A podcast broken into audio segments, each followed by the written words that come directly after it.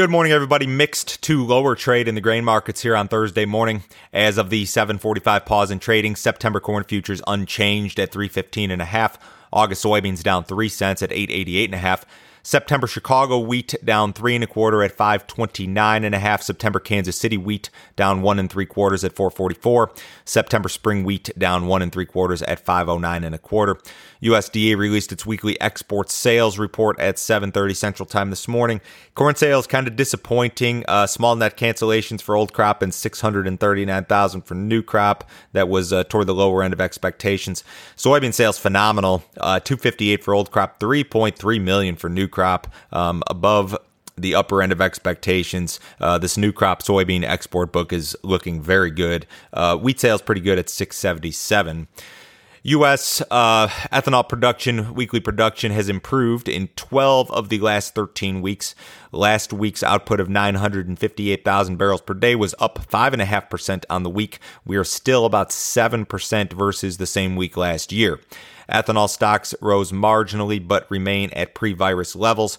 Gasoline demand was up but is still running about 7% below last year's pace despite a big improvement in recent weeks.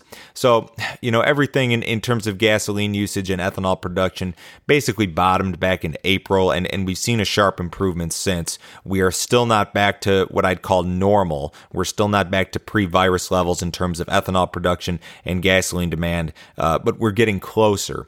Now, do we ultimately get back to those uh, pre-virus sort of levels? We certainly hope so, but uh, this virus does not want to seem to go away. There are uh, states and local governments that want to continue uh, these shutdowns. There's a lot of people that are still working at home that would ordinarily be working in offices, and that's reduced gasoline demand. But um, it it is improving, uh, albeit slowly. China again sold all of the corn that was offered at its state auction. The Chinese government began auctioning corn from state stockpiles a couple months ago. The the idea was to stabilize uh, domestic corn prices that have really gone up uh, substantially. And despite the auctions, Chinese corn futures hit some fresh multi-year highs um, again this week. Spot month futures trading their highest level since I think August of 2015. So there's certainly some ideas that China could buy some more U.S. corn, uh, more U.S. soybeans. We've uh, seen that talk circulate. I wouldn't be surprised to see some more flash sales here uh, during the next few days. U.S. weather still pretty much non-threatening. Some of the U.S. corn belt's going to turn drier, but cooler temperatures going to uh, kind of remain the deal here for a while. The six to 10 day map offering odds of below normal rainfall for most of the region, but below normal temperatures also. So you just really don't have that crop threat here. Fund traders again adding to that big net short in the corn market, and albeit it's not as big as it was, but the funds have been uh, short the corn market for a record 49 consecutive weeks. It will be 50 after uh, CFTC confirms it tomorrow afternoon. Private groups estimating that at yesterday's close, funds were net short 179,000 contracts of corn, net long about 71,000 contracts of soybeans net long about 4,000 contracts of SRW wheat. Again, uh, CFTC tomorrow after the close.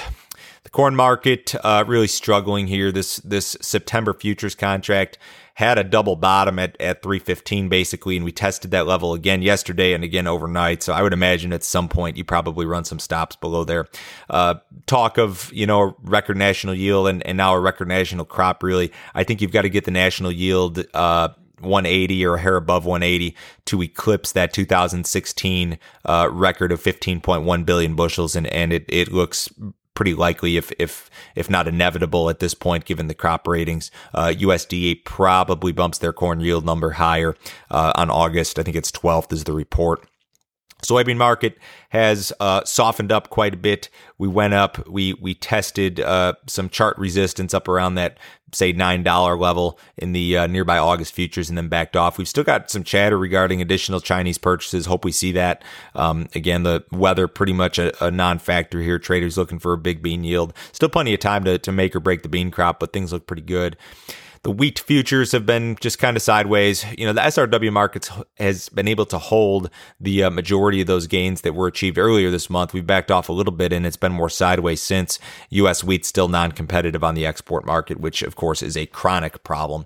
Cattle market was higher yesterday, um, anywhere from 50 cents to little more than a buck in the fat cattle. Feeder cattle were up uh, more than a buck in, in most of your nearby contracts. Cash cattle 97, 97 and a half um, in Kansas and Texas, 101 in Nebraska. We'll see what develops here today. The uh, stock market lower ahead of the cash open. The Dow's down about 300. The S&P's down 35. Bonds up about a full handle. U.S. dollars about flat. Crude oil down 81 cents in the September WTI at 40.45. Gold's down 10 bucks. If you'd like some more information, visit my website, www.standardgrain.com. Go to that website and click on grain marketing plan. If you would like to know when, how, and specifically I'm pricing corn, soybeans, and wheat throughout the year, sign up for that subscription service, 49 bucks a month. Cancel it anytime. There's no obligation, no other fees. You do not need to be a futures or options trader to follow those cash recommendations. Everyone have a great day. I'll talk to you Friday.